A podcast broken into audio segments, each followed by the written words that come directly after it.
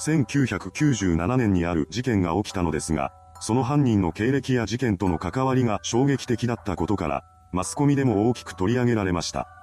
今回はその事件についてまとめていきます。本事件の犯人である持田隆は1942年5月15日に日本統治時代の朝鮮京城府で生まれました。持田家は終戦後に朝鮮半島から日本へと引き返し、1947年頃からは福岡県戸畑市に住居を移しています。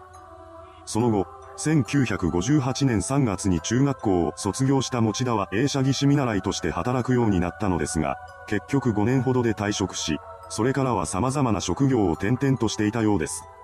そんな中、1976年8月に34歳となっていた持田はある事件を起こし、懲役10年の判決を下されます。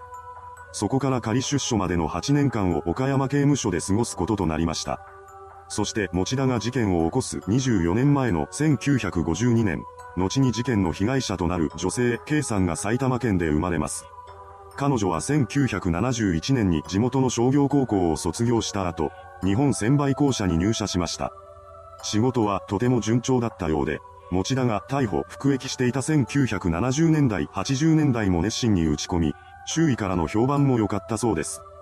そして逮捕から約8年後の1984年12月20日、持田は岡山刑務所を仮出所し、それからは千葉県船橋市に移住していた両親のもとに身を寄せながら、映写技師として働き始めました。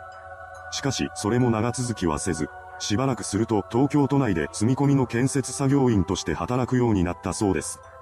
そして仮出所から2年後の1986年、持田は保護観察期間を無事に過ごし、10年の刑期を終えています。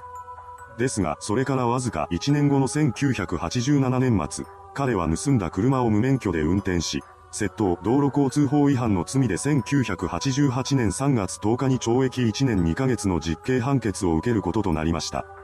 結局、その時は11ヶ月ほどで仮出所することとなり、1989年2月15日に46歳で府中刑務所を出てきたのですが、この年に持田は K さんと出会うこととなります。それは保護観察期間を終えて自由の身となっていた1989年12月19日のことでした。当時、持田は母親の実家に住みながら都内の建設会社で働いていたのですが、その実家がある団地に帰宅する途中だった K さんを見かけたようで、一緒に酒を飲まないかと話しかけたそうです。時刻はすでに深夜の1時を回っていたのですが、K さんはその呼びかけに応え、二人は一緒に深夜営業の居酒屋へと入っていきました。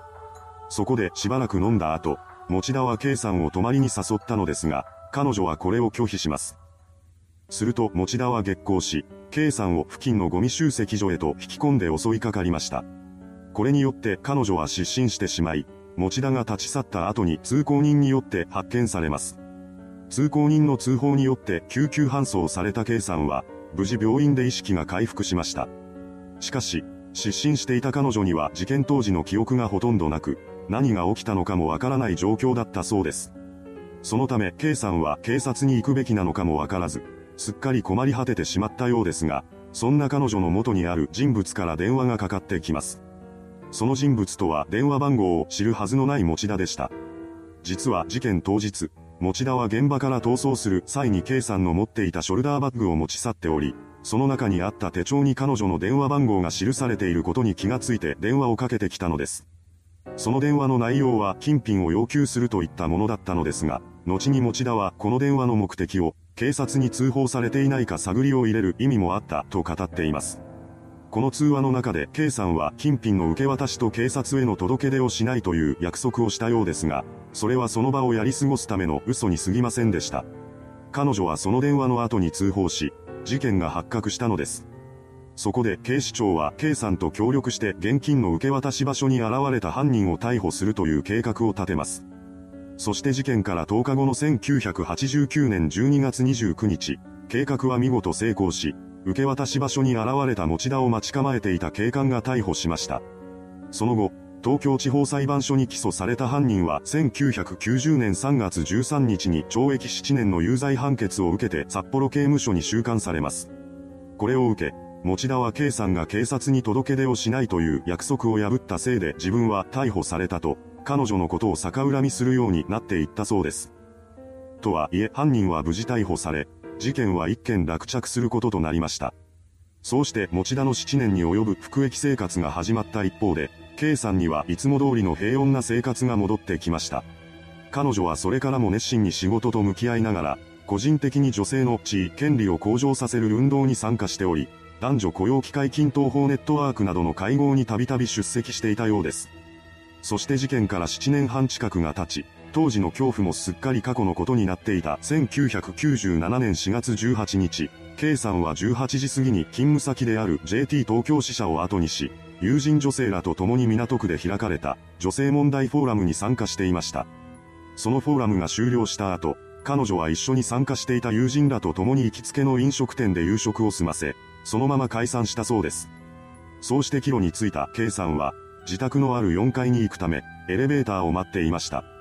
しばらくすると上の階からエレベーターが降りてきたのですが、中には一人の男性がいたそうです。エレベーターは上から降りてきましたし、彼女がいたのは1階だったので、その男性はここで降りるものかと思って待っていたそうですが、一向にその様子がなかったので K さんもエレベーターに乗り込みました。すると男性は乗ってきた彼女に対して何階ですかと問いかけてきたのです。そこで K さんは4階をお願いしますと答え、男は4階だけのボタンを押しました。エレベーターのドアが閉まり、上昇し始めると再び男は口を開いて、K さんですか？と話しかけてきたそうです。ただ、K さんはその男が誰なのかわからなかったようで、不思議に思いながらも、はいと答えています。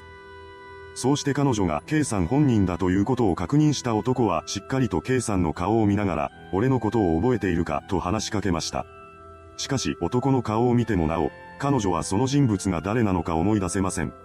その様子を見た男は、7年前の事件のことは覚えているかと言って彼女に迫っていきました。その瞬間、K さんはこの状況の全てを理解します。そう、この男は7年前に逮捕された持田隆だったのです。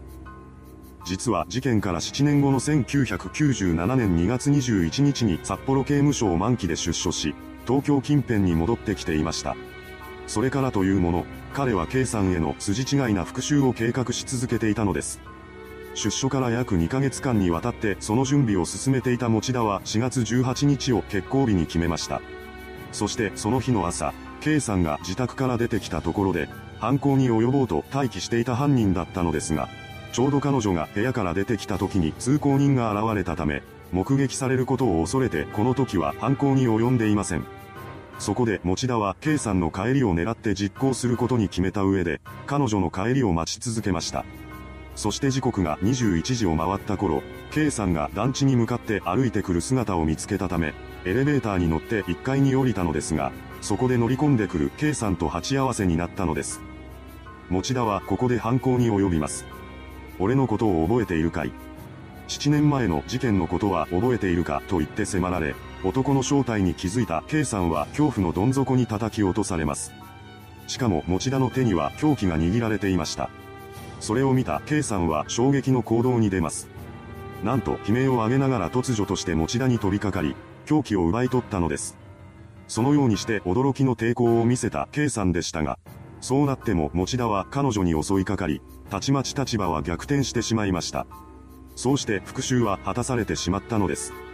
その後、持田は床に落ちていた K さんのハンドバッグを奪って現場から逃走しました。二人が争う声を聞いた近隣住人が持田が逃走した後に現場へと駆けつけ、その状況に慌てて通報します。通報を受けて、警視庁は上東署に特別捜査本部を設置して捜査に乗り出しました。その結果、犯人は被害者に強い恨みを持っており、待ち伏せした上で犯行に及んだのではないかという推測がなされることとなります。そのような犯人像を元に捜査を続けると、7年前に事件を起こし、つい最近出所したばかりの男がいるということが判明。持田を容疑者と睨んで捜査を進めると、次々と証拠が発見されていきました。そこで警察は事件から1週間後の1997年4月26日、自宅付近を歩いていた持田を包囲し、そのまま逮捕に至りました。その後、東京地検は1997年5月16日に持田を起訴し、1999年2月12日に死刑を求刑します。この裁判では過去の事件にも触れられることとなったのですが、持田が1976年8月に起こしていた事件も本事件と同じ容疑だったということが判明し、その異常性が浮き彫りとなりました。そして事件から約3年後の2000年2月28日、東京高等裁判所は検察側の休憩通り死刑判決を言い渡しています。これに対して2004年10月13日に上告審判決公判が開かれ、最高裁判所が控訴審の判決を支持して弁護人側の上告を棄却する判決を言い渡したため、持田の死刑判決が確定しました。いかがでしたでしょうか様々な議論を巻き起こした本事件。実はこの事件以外にも類似した事件がいくつか起きています。被害者や通報者のことは一体誰が守ってくれるのでしょうかそれではご視聴ありがとうございました。